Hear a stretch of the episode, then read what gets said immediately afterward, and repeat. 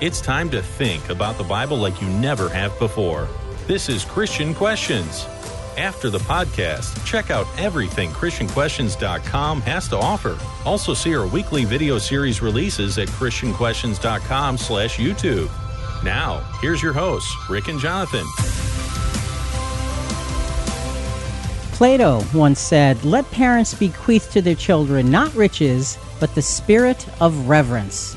I'm Rick, and this is not your typical Christian commentary as we look at Bible related topics from a different perspective. And joining me, as always, is Jonathan, my co host for more than two decades. This podcast centers on godly principles, family values, and honest dialogue in a politically free zone. So, Jonathan, what is today's episode all about? Well, Rick, our question is Do I have other gods and idols in my life? And our theme text is found in Exodus chapter 20, verses 3 through 5. You shall have no other gods before me. You shall not make for yourselves an idol or any likeness of what is in heaven above, or on the earth beneath, or in the water under the earth. You shall not worship them or serve them, for I, the Lord your God, am a jealous God. Okay, do I have other gods and idols in my life? So, coming up in today's podcast, the Ten Commandments. They seem so old fashioned. Do they really matter? If I say I believe in God and I go to church, doesn't that cover it? We'll find out in about 15 minutes. The second commandment about not having idols. Well, back then it was a big thing stone and wood carvings of gods. For today's Christian, that doesn't seem like it's relevant at all. Actually, it's just the opposite. And we'll talk about why in about 30 minutes. So, if having other gods and worshiping idols are a thing, then what do we do to be rid of them? Well, hear the profoundly inspirational answer coming up in about 45 minutes. So let's get started. When God gave the Ten Commandments to Moses, he set a standard that would influence the world for ages to come. Those 10 statements of direction summed up all of what humanity would need to live godly and productive lives. The first two of those commandments were to have no other gods before God Himself and to not create and worship idols. While we know what these things meant for ancient Israel, what do they mean for us? Are we as Christians bound by those commandments? If so, how? What does having other gods look like now in the 21st century? And what about idols? Back in those days, people chiseled idols out of wood or stone. We don't do that anymore. So, how would making and worshiping idols fit into our day? So, Jonathan, as we look at this subject, the Ten Commandments as a whole, we want to just touch on the, the, the whole body of the commandments first because they actually represent an architectural plan for godly life with the first commandment as the absolute foundation for the rest, and that we cannot forget. The first commandment is the absolute foundation for the rest. The 10 are a collection of life building necessities that are developed through fidelity and righteousness. So there's several points just to put the 10 commandments in a format, Jonathan. What are they? Well, the first four commandments all guide our relationship with God. Okay. First four, relationship with God. What's next? The first commandment is an internal instruction. It is fulfilled within our heart and mind. And we're going to focus on that first commandment in just a few minutes. Go ahead. The next three are external action instructions. Their fulfillment can be seen. Okay, so the, the, the first one's internal, relating to God. The next three are external, relating to God. What's next? The second six are all guiding our relationship with our human family. So we go from our relationship to God to relationship with the human family to round out the 10. And commandments 5 through 9 are external action instructions. Their fulfillment can be seen. Okay, so again, just like commandments 2, 3, and 4, commandments 5 through 9 are those things that can be seen. And what about the 10th? Well, the 10th is an internal instruction. It is fulfilled within our heart and mind. So, really, what we have with the Ten Commandments is kind of like a sandwich effect. You've got the first commandment, that internal, the last commandment, the internal, having no other gods before me, not coveting.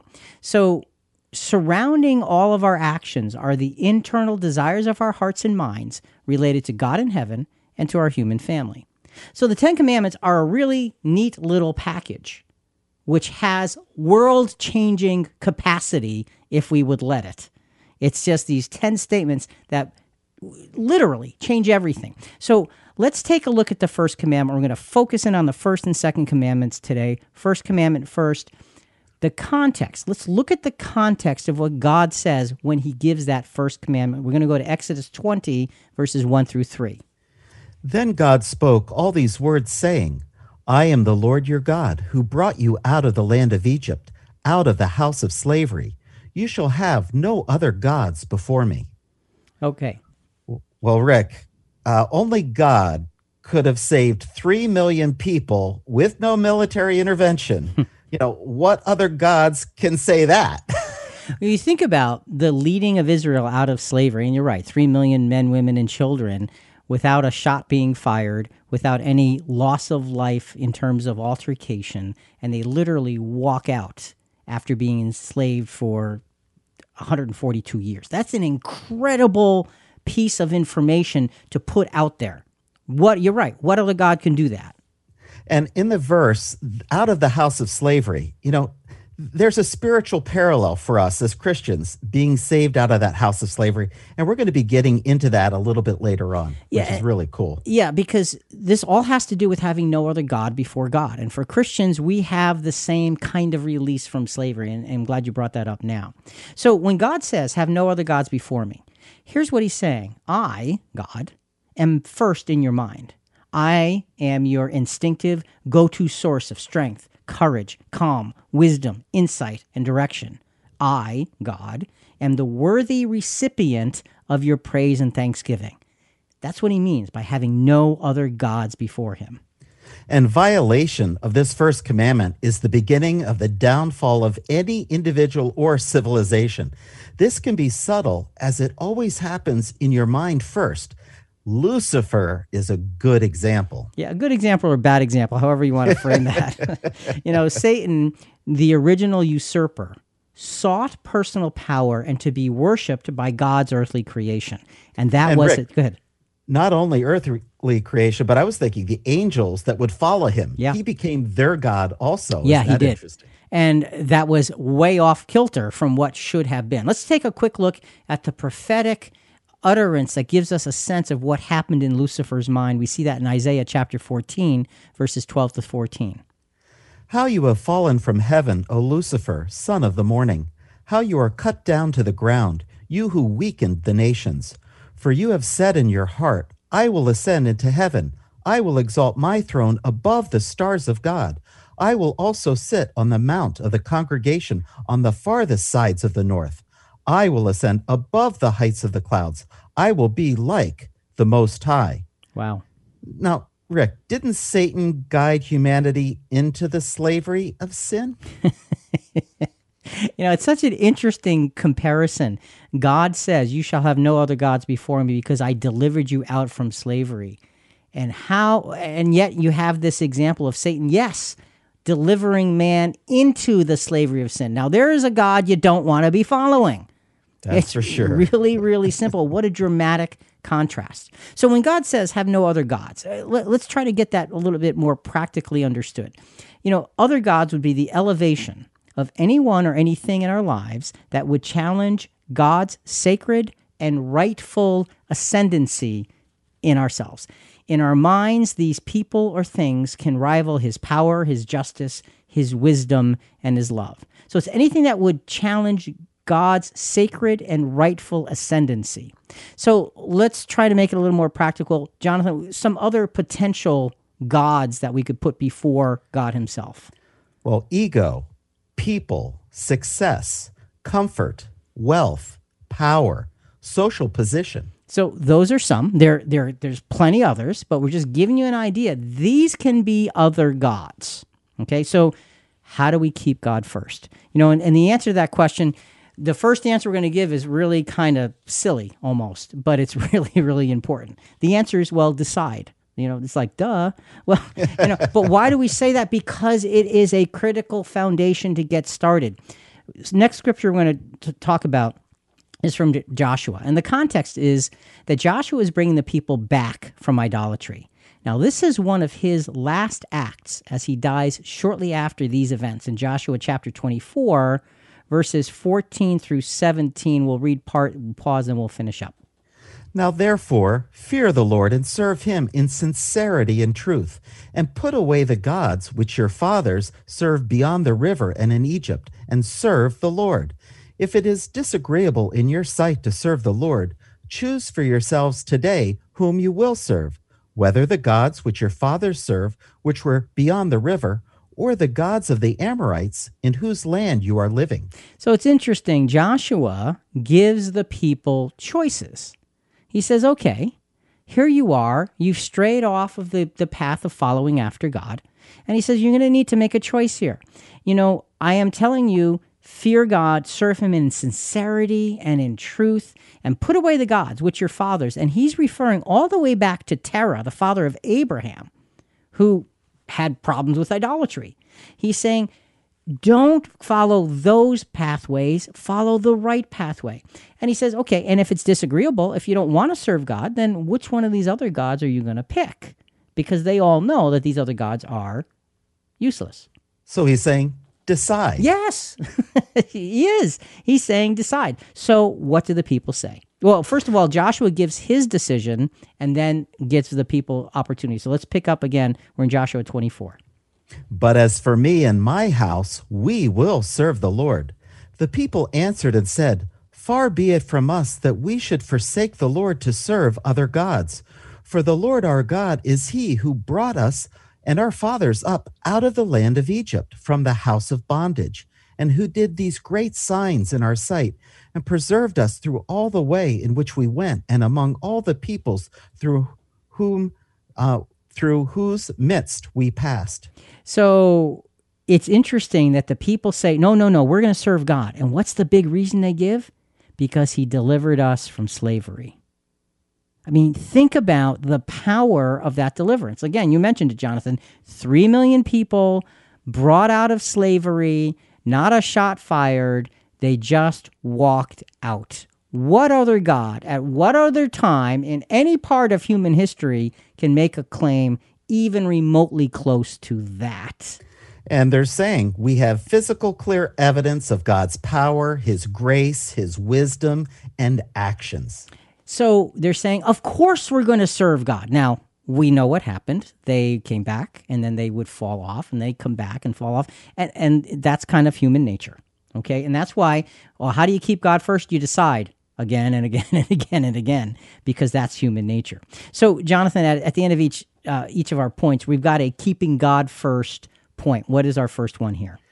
There are many ways we can lose our focus in the most important thing, and we are therefore tasked with deciding regularly about where our allegiance lies. And Rick, God had Israel remember how he rescued them out of slavery by annually celebrating the Passover. It was his reminder to them that he is their God and to have no other gods before him. Now, let's look at the Holocaust, a modern day example for Israel. How many generations said that they would never forget? Well, what about our generation? Are we beginning to forget? And I think the answer is yes, because as generations pass, the impact loses its, its intensity and we forget. Yeah, you know, and and and the the children growing up now, you wonder what their sense of the Holocaust is going to be. And so God by providing the Passover gave them that continual reminder of how worthy he is. Have no other gods before me. So we've got a good start here to putting things in order. Our Almighty God is a God of promise and righteous action. No other gods anywhere can make that claim. Knowing God delivers is inspiring, but we're still imperfect. How do we keep Him always before us? Personal Bible study is so rewarding. So many of our listeners have asked if we could provide an online Bible study course. We're happy to announce a new library of thoughtful questions based on each episode's CQ Rewind show notes. Each study is a compact single page of thought provoking questions with scripture references and more. These are perfect for your individual study or small groups. Go to ChristianQuestions.com, then click on Bible study in the main menu to get started. What's next in our audio study, Rick?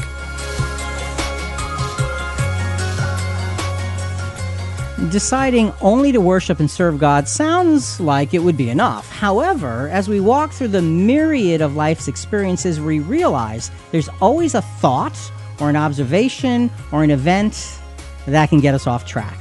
Deciding is a good start, but we need much more to stay focused. This is a battle to have no other gods before God.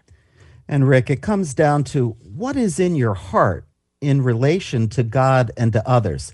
The first and tenth commandments will dictate what you do in relation to God and to others. So it comes down to what's in your heart. And we're starting there because there's so much to that, and we're going to develop that. But here, Jonathan, here's the thing show me what truly dwells in your heart, and I will show you the path that your life will take. Because what dwells in our heart inevitably bubbles up in some way and directs us and even though we may know differently, we tend to follow the heart. So keep that in mind. Let's go to a soundbite from Modern Idolatry. Uh, it's a modern idolatry compilation from Time of Grace Ministry, and it just makes an observation about idolatry um, and and how. Well, let me let it speak for itself. How big a problem it is. Then I actually started to do a little research on idolatry, and I discovered that some of the most influential thinkers in world history, including some of the, the best Bible scholars, said that idolatry wasn't just a sin or wasn't just a problem in life. And it's certainly not just an ancient problem, it's the overarching problem of life. It's the reason the world looks the way it does today and the reason humans behave the way we do. So, you know, he, he's talking about idolatry. And of course, idolatry is an outgrowth of having other gods. And we're going to get into the differences and so forth in a little bit. But, you know, he talked about it as the overarching problem in life. And I think there's a lot to be said for that, that we want to keep, keep clear in our own heads. So, keeping our decision to keep God first and vibrant is a vital process. Its basis for operation is in understanding who God is. And that sounds simple. Oh, you know, who is God? Well, he made everything. Uh, there's so much more than this. Okay, notice notice this is all going to be based on the faith that we've been given.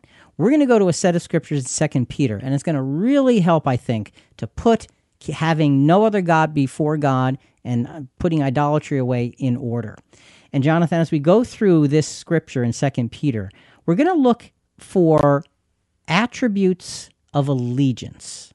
Attributes of allegiance. What makes somebody have allegiance? You know, uh, how, what are the things that are there? Well, faith is an allegiance attribute. And what, what is that? Well, the gift of our calling requires allegiance. So the gift of our calling requires allegiance, and the gift of our calling is our faith. How do we know that? Let's look at 2 Peter chapter 1 verses 1 through 4. This is going to give us that, and it's also going to give us a description of who God is. Simon Peter, a bondservant and apostle of Jesus Christ, to those who have received a faith of the same kind as ours, by the righteousness of our God and Savior, Jesus Christ. Grace and peace be multiplied to you in the knowledge of God and of Jesus our Lord seeing that his divine power has granted to us everything pertaining to life and godliness through the true knowledge of him who called us by his own glory and excellence. For by these he has granted to us his precious and magnificent promises, so that by them you may become partakers of the divine nature, having escaped the corruption that is in the world through lust. Now, you just said an incredible mouthful. We could stop and pause and do three podcasts on just these verses. You are right. Because, first of all, we all know the scripture about He's given us these great and precious promises, and we all cling to that. But, folks, look at the verses around that, and what you see is who God is. You know, God in these verses, he's righteous, He's rescuing. he's powerful, He's generous. he's loving, He's glorious. he is morally excellent, He's reliable. and he's uplifting. That's just in these verses. So when you look at a God like that, you say, wow, this is pretty good stuff. And Rick, faith has two aspects. First, it is faith in the gospel. And secondly, it is the expression of our belief. Right. So, and this is talking about faith in, in, the gospel. It says, Peter is saying, to those who have received a faith of the same kind as ours, this is what you have received, and now your faith has to grow as a result of having the faith. So, when we talk about all of this is based on the faith we've been given, it is talking about the faith in the gospel that Peter is directing us to. So, our faith, the gospel that we have, is the beginning of keeping God first, of the process of keeping God first. These verses that we started with, 2 Peter chapter 1, verses 1 through 10. Now we just read 1 through 4. That whole section is going to provide several necessary allegiance attributes to keep our faith sound and to keep God first. Have no other gods before me. That's the first commandment. That is the most important commandment of all of them. And if we get that one right and keep it right, we have the opportunity to get the others right as well. But, Jonathan, without that first one, everything else falls away. You're right. Absolutely. Okay, so let's go to Second Peter. Okay, these are the verses. We did 1 through 4. Let's go to Second Peter 1 5 and see how this keeping God first process unfolds. Now, for this very reason also, applying all diligence in your faith, supply moral excellence, and in your moral excellence, knowledge. Rick, the word diligent means work hard, work quickly, with urgency. So there's no wasting time here. Yeah, you know, and, and it's interesting. He says, for this very reason, apply all diligence in your faith. So, in other words, you've been given this faith. Now, apply all diligence, and in your faith, supply moral excellence. So, you know, for what reason? Well, because God, we just saw a description of him, has unequivocally promised us deliverance from corruption into divine nature. Apply diligence, like you said, apply speed, apply eagerness, apply earnestness. But, Jonathan, the reason is we've been delivered from slavery, just like you said before. That's right. This is where it comes out for us spiritually. We've been delivered from the slavery of sin. A Christian life lived casually ends up inevitably becoming a casualty. And we have to be careful we don't allow our lives in keeping God first to be done casually, because I can assure you, you'll end up as a casualty. So, how do we do this? Let's look at the elements of these verses in terms of allegiance attributes. We saw faith as the basis. The next allegiance attribute is moral excellence. What is that? This is the allegiance of our heart. Okay, equate moral excellence with the allegiance of our heart to God. We put God first by eagerly supplying moral excellence to the foundation of our faith. Just like you said, not in a lax way, but get to it, get to work, be diligent, be earnest about it. Let's go to 2 Peter chapter 2, uh, verses 9 and then 11 and 12 as an example of moral excellence on two different levels. But you are a chosen race, a royal priesthood, a holy nation, a people for God's own possession, so that you may proclaim the excellencies of Him who has called you out of darkness into His marvelous light. You know, it's really interesting that Peter in 2 Peter 1, verse uh, 3, talked about God having moral excellence. And then in 2 Peter, uh, 1 Peter chapter 2, uh, verse, um, verse 9, he mentions God's moral excellence again. The word excellence means moral excellence. So he's saying this is the model of what we are to strive for because God is so lofty in his being and his plan. We, therefore, are spurred on to always keep him first as we strive for moral excellence. So, verse 11 and 12, this is what our striving starts to look like. Beloved, I urge you as aliens and strangers to abstain from fleshly lust which wage war against the soul. keep your excellent behavior or virtuous among the Gentiles, so that in the thing in which they slander you as evildoers, they may, because of your good deeds, as they observe them, glorify God in the day of visitation. You know the saying on some church signs uh, that says, Come as you are. Yeah. This verse tells us, Come as you are, but don't stay as you are. Raise yourself up to a higher level. Right. Keep your behavior excellent, virtuous among the Gentiles. In other words, they should notice a difference. Folks, here's here's a news flash. If you're a Christian in a worldly environment, you should behave differently.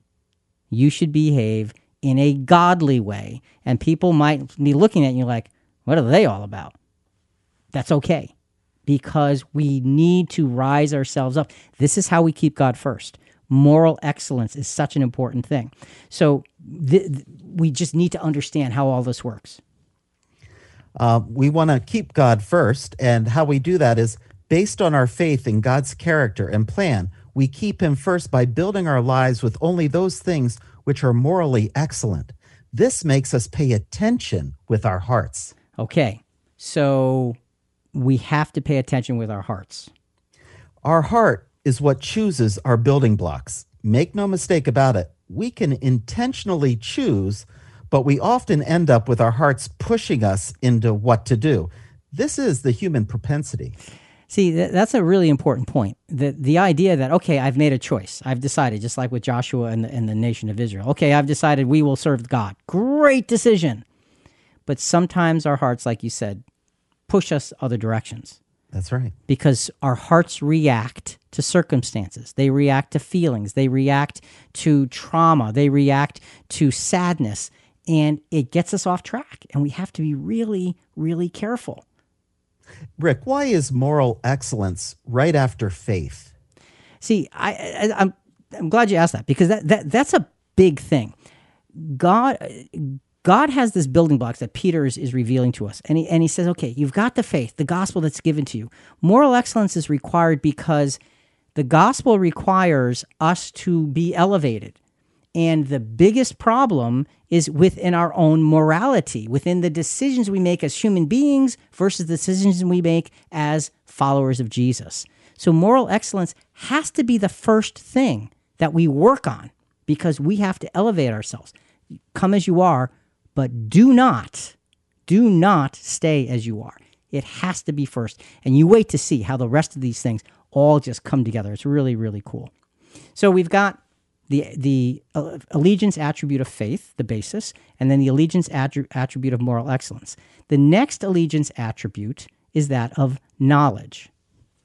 And this is the allegiance of our intellect. Okay, knowledge is the allegiance of our intellect to God. Our moral excellence is the decision that should drive us to a better understanding of God and his plan. So the moral excellence drives us to want to know to want to understand, to want to uncover, because we're trying to elevate ourselves and draw closer to God. 2 Timothy 2 15 to 16.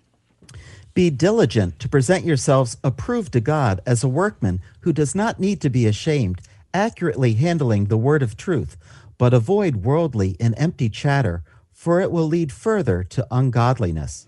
Hey, Rick, the word diligent is here again. Inspires us to study hard, to find the truth. Yeah, you know what? We need to know what we believe. We need to know why we believe it. Now, those are hard statements for a lot of us because we don't necessarily go there. We go to church, we're happy with what we hear, we walk away and we feel better. Folks, that's not what Christianity is all about. To have no other gods before God, we have to draw closer to Him by knowing what it is we believe and why, as best as we can know why. This proves our fidelity to God. If you want to have no other gods before God, you have to prove your fidelity to Him. It's just the, the way it works. So, what's our keeping God first point here? Based on our pursuit of moral excellence, our effort should bring us to an ever growing intellectual appreciation of God first. The stronger our mind, the more substance we can impart to our heart. So, Rick, to recap faith, moral excellence, and knowledge are foundational. They really are. And especially when you build your knowledge based on the moral excellence because you have the gospel. It just just fits. It's such a perfect building so that there is no other God in between us and the Almighty. See, now we can begin to see how encompassing keeping God first can be. We really need to stay in the game. Now that we have a sense of no other gods before me, what about building and worshiping idols? Our CQ crew is always giving you podcast extras, like our exclusive weekly newsletter that highlights featured episodes you may not have discovered yet, video content you may not have seen yet, CQ Rewind show notes, extra Bible study questions, and social media highlights, all packed into an easy to follow email inbox delivery. Sign up now by texting CQ Rewind to the number 22828. That's CQ Rewind with no spaces. Text to the number 22828. We never sell or give away your information, and you can unsubscribe at any time. It's easy. So just send us a text and you'll be subscribed.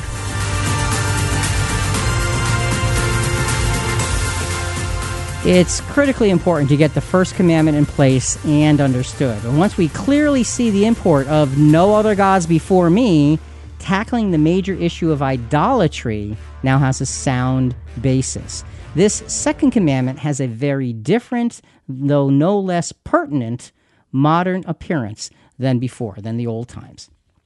Rick, we need to separate what it means to have other gods and what it means to have idols. And I think many of us think they're the same thing. Yeah, uh, and and you know, if you noticed in the first soundbite, it was talking about idolatry as the biggest the biggest problem. You know, the most overriding problem in humanity. And I didn't make this comment then because now that you brought this up, now it's appropriate. But the biggest problem is not idolatry; it's having other gods before God that causes us to have idols. Okay, so there's a big difference between those two things. And we're going to lay that out in this segment. So let's go to the second commandment. We've really talked about, from a Christian perspective, having no other gods before God. The second commandment, let's go to, back to Exodus chapter 20, verses 4 through 6. You shall not make for yourselves an idol, or any likeness of what is in heaven above, or on earth beneath, or in the water under the earth. You shall not worship them or serve them. For I, the Lord your God, am a jealous God, visiting the iniquity of the fathers on the children, on the third and fourth generations of those who hate me, but showing loving kindness to thousands, to those who love me and keep my commandments. You know, you say, well, I'm a jealous God. Well, okay, yeah, really? Well, think about this. He's the creator. He should be jealous for our fidelity. He should be. And he says, when he says he visits the iniquity on the third and fourth generations, you know what that means? It means he allows the sinfulness of walking away from him to have its full effect. He's not going to intervene, he's going to let it go so the lesson can be learned. That's a good father. That is a good, righteous father. So that's the second commandment having no other gods uh, before him and now not having idols. So let's remember, okay, having no other gods we, we already we discussed this. It means the elevation of anyone or anything in our lives that would challenge God's rightful place. And remember, Jonathan, just let's review quickly what what are some of those other potential gods we talked about? Ego, people, success, comfort, wealth, power, social position. Okay, those are other gods. Now, let's compare that with idols. Not making idols means do not make any tangible way to focus your allegiance that belongs to God elsewhere. Rick, I thought of this scripture uh, that I read over this weekend, and it really fit perfectly here uh, about idols. And that's found in Habakkuk 2, verses 18 and 19. Oh, this is a good verse. what profit is the idol when its maker has carved it, or an image, a teacher of falsehood? For it, its maker trusts in his own handiwork when he fashions speechless idols. Woe to him who says to a piece of wood, Awake! To a mute stone, Arise! And that is your teacher? Behold, it is overlaid with gold and silver, and there is no breath at all inside it. Amazing scripture. Now, you know, that made me think of the golden calf, a lifelong lesson Israel can look back on of a big mistake. Yeah, and you know, and the idea of creating the idol, you created the image and you proclaim that this image that you created is the great thing or the great one or whatever it happens to be. And there is such a disconnect with honoring the actual living God who created us versus worshiping those things that we essentially create. He also created the wood, the stone, yeah, the gold, right. and the silver. That's by right. The way. by the way, just just just saying. So so let's talk about some of the suggested kinds of things that can be idols versus those suggested things that can be gods.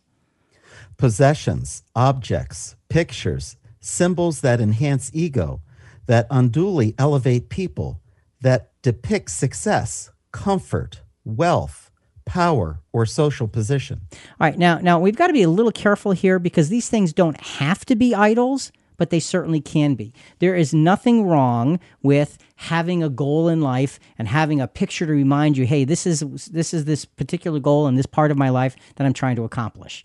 There's nothing wrong with that, okay? There's nothing wrong with having things that help us focus.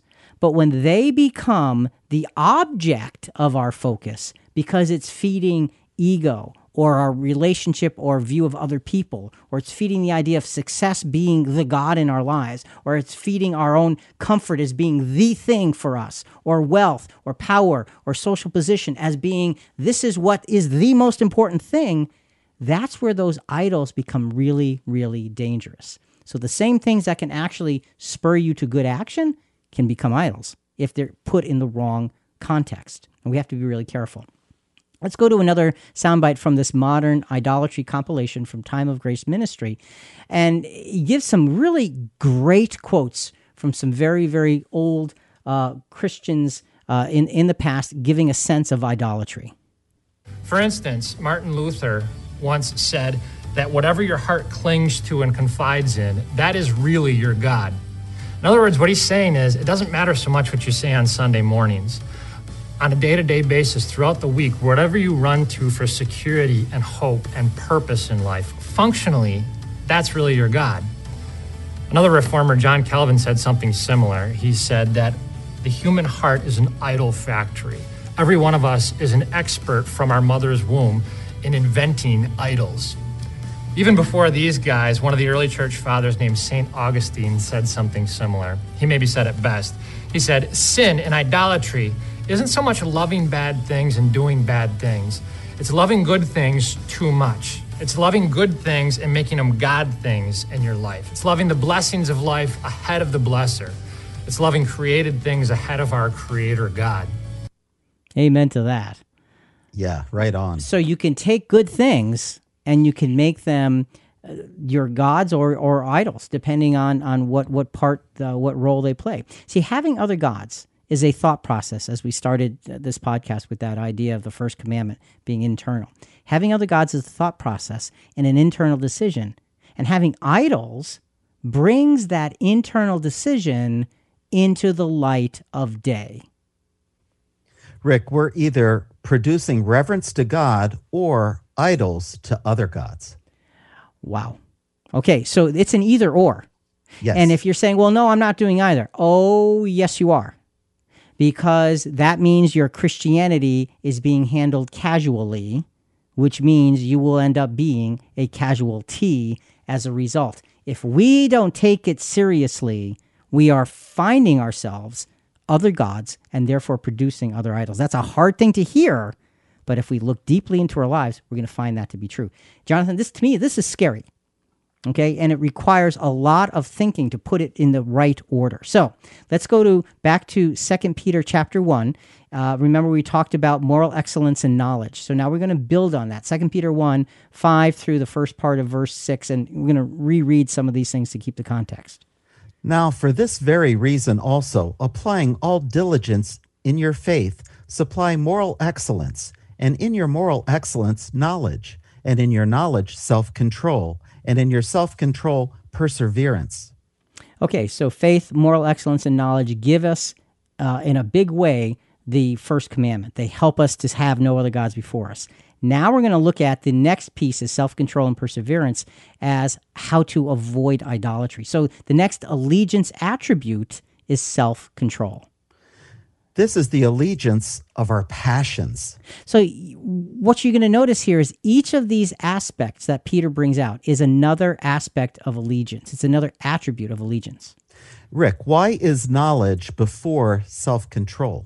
You know that that's uh, you know that's a really good question because you know you got the idea that self control. You think, well, you know, I should always have self control. But if we don't have self control based on godliness and based on righteousness, we don't know what self control even looks like. So you have to put that knowledge in place first so you know how to define what self control actually is. We put God first and deconstruct any idols by applying self control, the mastery of our passions, to the knowledge and moral excellence that we've already built upon our faith. Rick, you're not saying don't have passion, but have reverent passion. Yes, exactly, exactly, exactly, exactly. And that's going to come out in a big way as we get into the perseverance part of this. But self control has to be in place. Let's look at 1 Corinthians as an example 1 Corinthians 9 25 to 27. Everyone who competes in the games exercises self control in all things. They then do it to receive a perishable wreath, but we an imperishable. Therefore, I run in such a way as not without aim. I box in such a way as not beating the air, but I dis- discipline my body and make it my slave, so that after I have preached to others, I myself will not be disqualified. So, the whole idea of self control, the Apostle Paul is really putting out for us and saying, you must follow through, be controlled, because he knows where he's going. He knows what the objective is. He has the knowledge first. We may have thoughts of other gods in our imperfect minds. The question is, what do we do with those thoughts? See, self control catches them and denies their passing into the light of day.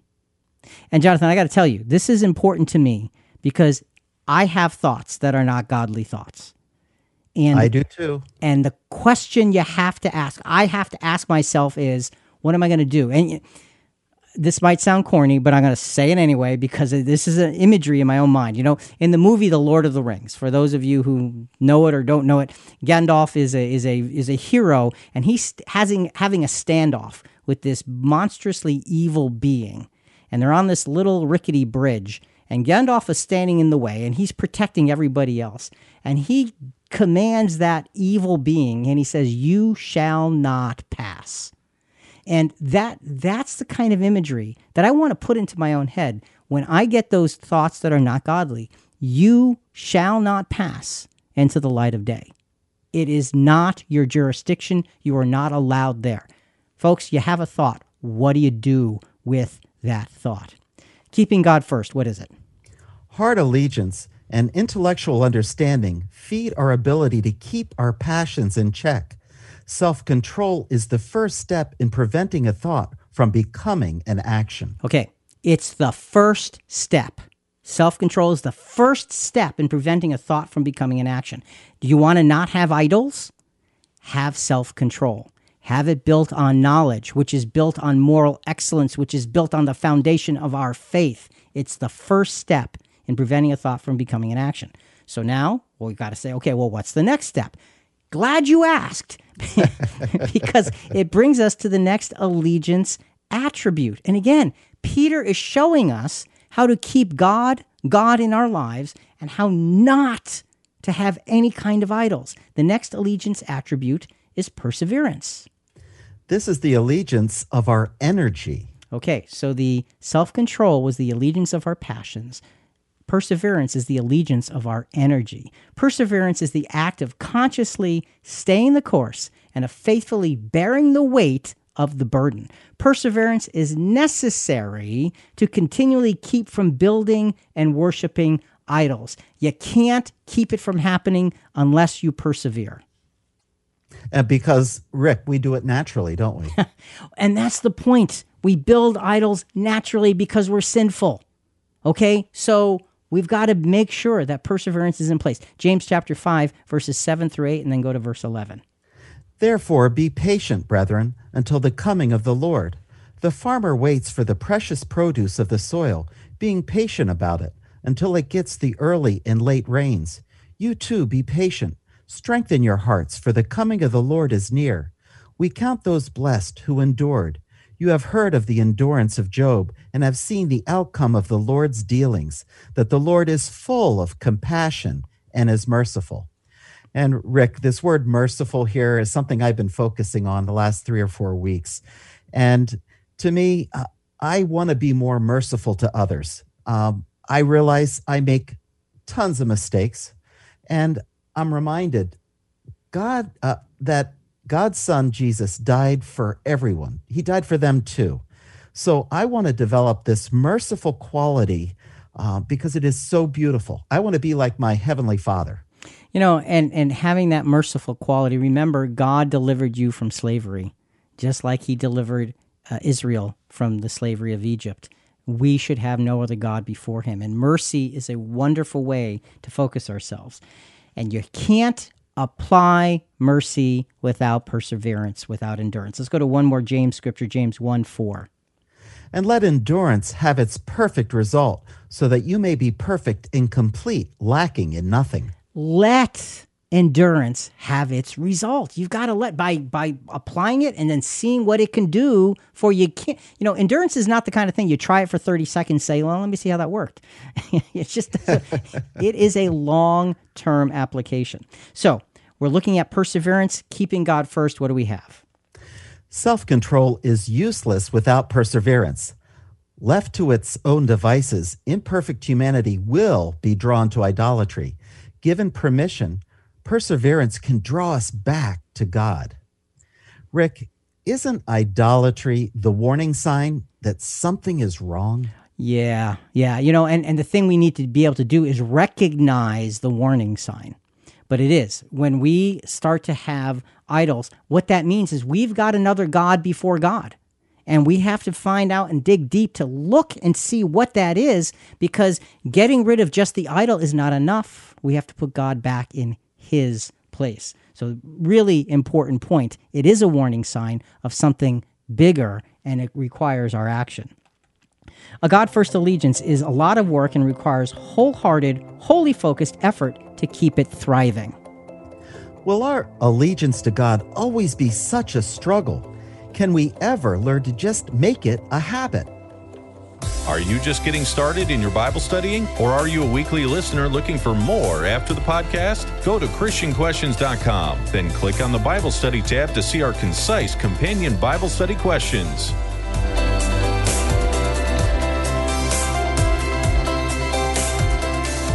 You know, the good news is that allegiance this allegiance battle does not have to rage on forever. The more diligently we fight to have and then maintain our appropriate loyalty, the more we will begin to live in accordance with our transformed mind of Christ in control.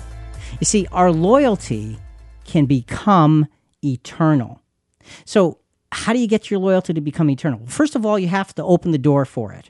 Then you have to let it do its work. Then you have to feed it, and then you have to obey it. Okay, so it's not a simple thing, but to avoid having other gods before God. These are the things we need to put in place. So let's go back to 2 Peter chapter 1. Uh, and again, we're going to reread uh, some of these verses and then add to what we've already talked about. 1 verses 5 through 7. Now, for this very reason also, applying all diligence, in your faith supply moral excellence, and in your moral excellence, knowledge and in your knowledge, self control, and in your self control, perseverance, and in your perseverance, godliness, and in your godliness, brotherly kindness, and in your brotherly kindness, love. So, Rick, our godliness, our brotherly kindness, and love are the byproduct of doing the first four allegiance attributes. Exactly. Exactly. You know, we want to be godly. Because if you're godly, the implication is, hey, God's first. Okay, but how do you get there? You have to put all these other things into place. Godliness doesn't happen by accident. It doesn't happen because you walk into church on Sunday and you feel like you're blessed and you walk out of church on Sunday. That does not create godliness. Godliness is created in the daily struggles of the mind, of the experiences, of the heart, and uh, of circumstance. That's where godliness actually comes from. So let's talk about the next allegiance attribute, which is godliness. This is the allegiance of our character. We have to build a character that puts God first. That's what this is all about. When honored and followed, the self control and perseverance to combat our imperfect and idolatrous ways will inevitably produce godliness. This is really good news. When we let self control and perseverance go to work, which are based on knowledge and uh, moral excellence, it inevitably produces godliness. Godliness is reverence regularly applied. This is where idolatry dramatically shrinks and true character transformation can take place. And Jonathan, this is a breath of fresh air. We don't have to always struggle with how do I become godly. If we allow the growth process and we work at the growth process, it can become an integral part of who we are. Romans 12, 2 and, through, 2 and 3 really gives us a, a sense of this. And do not be conformed to this world but be transformed by the renewing of your mind, so that you may prove what the will of God is, that which is good and acceptable and perfect. For through grace given to me, I say to everyone among you, not to think more highly of himself than he ought to think, but to think so as to have sound judgment, as God has allotted to each a measure of faith. Okay, so don't be conformed, be transformed. We can't prove God's will unless we are in reverent harmony with it. See, Jonathan, we can go through verses and we can say, well, this means this and means this means that, and therefore that's the conclusion. That's not proving God's will. God's will is proven by the transformation of our characters so that we live those things that we intellectually can prove. That's how you have no other gods before God. It's a matter of, of in every aspect, digging deep, keeping Him first, always, always, always. So keep God first. What do we have? The payoff of perseverance is godliness. When we are godly, the fight against idolatry can come between uh, can become quickly discernible and quickly remedied. For our very character is now always seeking God. See, there is a powerful, powerful payoff when we put perseverance in place and let it develop. And by letting it develop, it means you have to feed it. Just like we talked about, you have to make room for it, you have to let it, you have to feed it, then you have to obey it. And when you build that up, you the payoff is godliness. Godliness brings spiritual victory. Even Jonathan, even in experiences where we may experience defeat, there's still spiritual victory because we're working and we're getting up and trying again. God, and this may sound weird, but God loves when we fall down and get up and try again and ask forgiveness. Thank God for his mercy. That's right. And you know, you were talking about focusing on mercy, being like your father. Well, there you showed us exactly the power of that mercy. Okay, so we've got this godliness, and, and you know, it's the character, it's the allegiance of our very character. So, next allegiance attribute built on godliness is brotherly kindness. And this is the allegiance of our relationships. See, the allegiance of our relationships to God, if we have allegiance to God in our relationships, it's stronger when we have allegiance of character to Him first. And that's why I think Peter puts these things in this order. A godly character widely opens the door to genuine brotherly love. To see others through the eyes of brotherly love is to see them as God sees them. And you, you'd mentioned that before. All idolatrous tendencies fade into the background when we put brotherly love to work based on a godly character. So, keeping God as God means that our character has become godly, and we can now treat others with godliness and brotherly kindness in ways we never could before. Yeah, and that's the key in ways we never could before because you are more mature in Christ and there's more that can be done. Romans 12, 10 to 11 is good, good verses that help us to focus on brotherly kindness. Be devoted to one another in brotherly love. Give preference to one another in honor, not lagging behind in diligence, fervent in spirit, serving the Lord. Okay, be devoted to one another in brotherly love. That's the word Philadelphia. That's brotherly love. Our devotion, but it comes a, in a much, much stronger way when we have that godly character because we're putting God first. Also, Rick, he says, don't lag behind in diligence.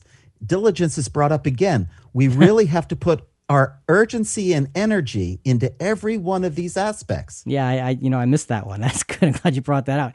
Again, it's diligence. Get after it. Don't slow down. Keep moving.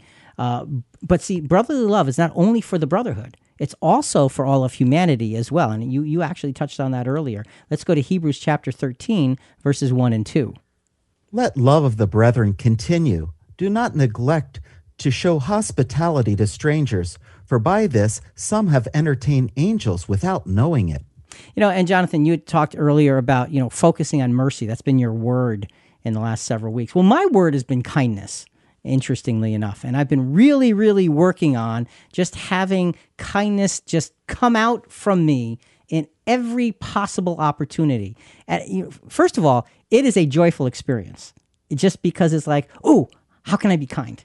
You know, and and no, really, it's you know, I feel like a little kid sometimes. Like, oh, you know what? I'm going to go hold the door for that person. I'm just going to go greet them, even when they're not expecting. It. Just just little things. But you know, the idea is letting the light of God's love shine through you, and we have so much to be grateful for. So brotherly kindness is such an important aspect of what our lives should be producing. And you know what it does? Is it keeps idolatry away because we keep God as God. So our keeping God first for brotherly kindness, what is it? Because godliness gives us a glimpse of what God's own eyes see. Living a life where our relationships can be devoid of idolatry is possible. To be idol free with others is to be sold out to God first and it makes our relationships deeper and more genuine. Understand idolatry gets in the way of our relationships with one another. You think, really? Analyze it. Look at your life, see the things that you idolize, and see how they get in the way of your relationships with the people around you. You'll be surprised and amazed and probably shocked in a very uh, uh, personal way like, wow, I'm letting this get in the way of that? What is wrong with me? To be idol free is to be sold out to God first. Thou shalt have no other gods before me. You see why this is the first and most important commandment.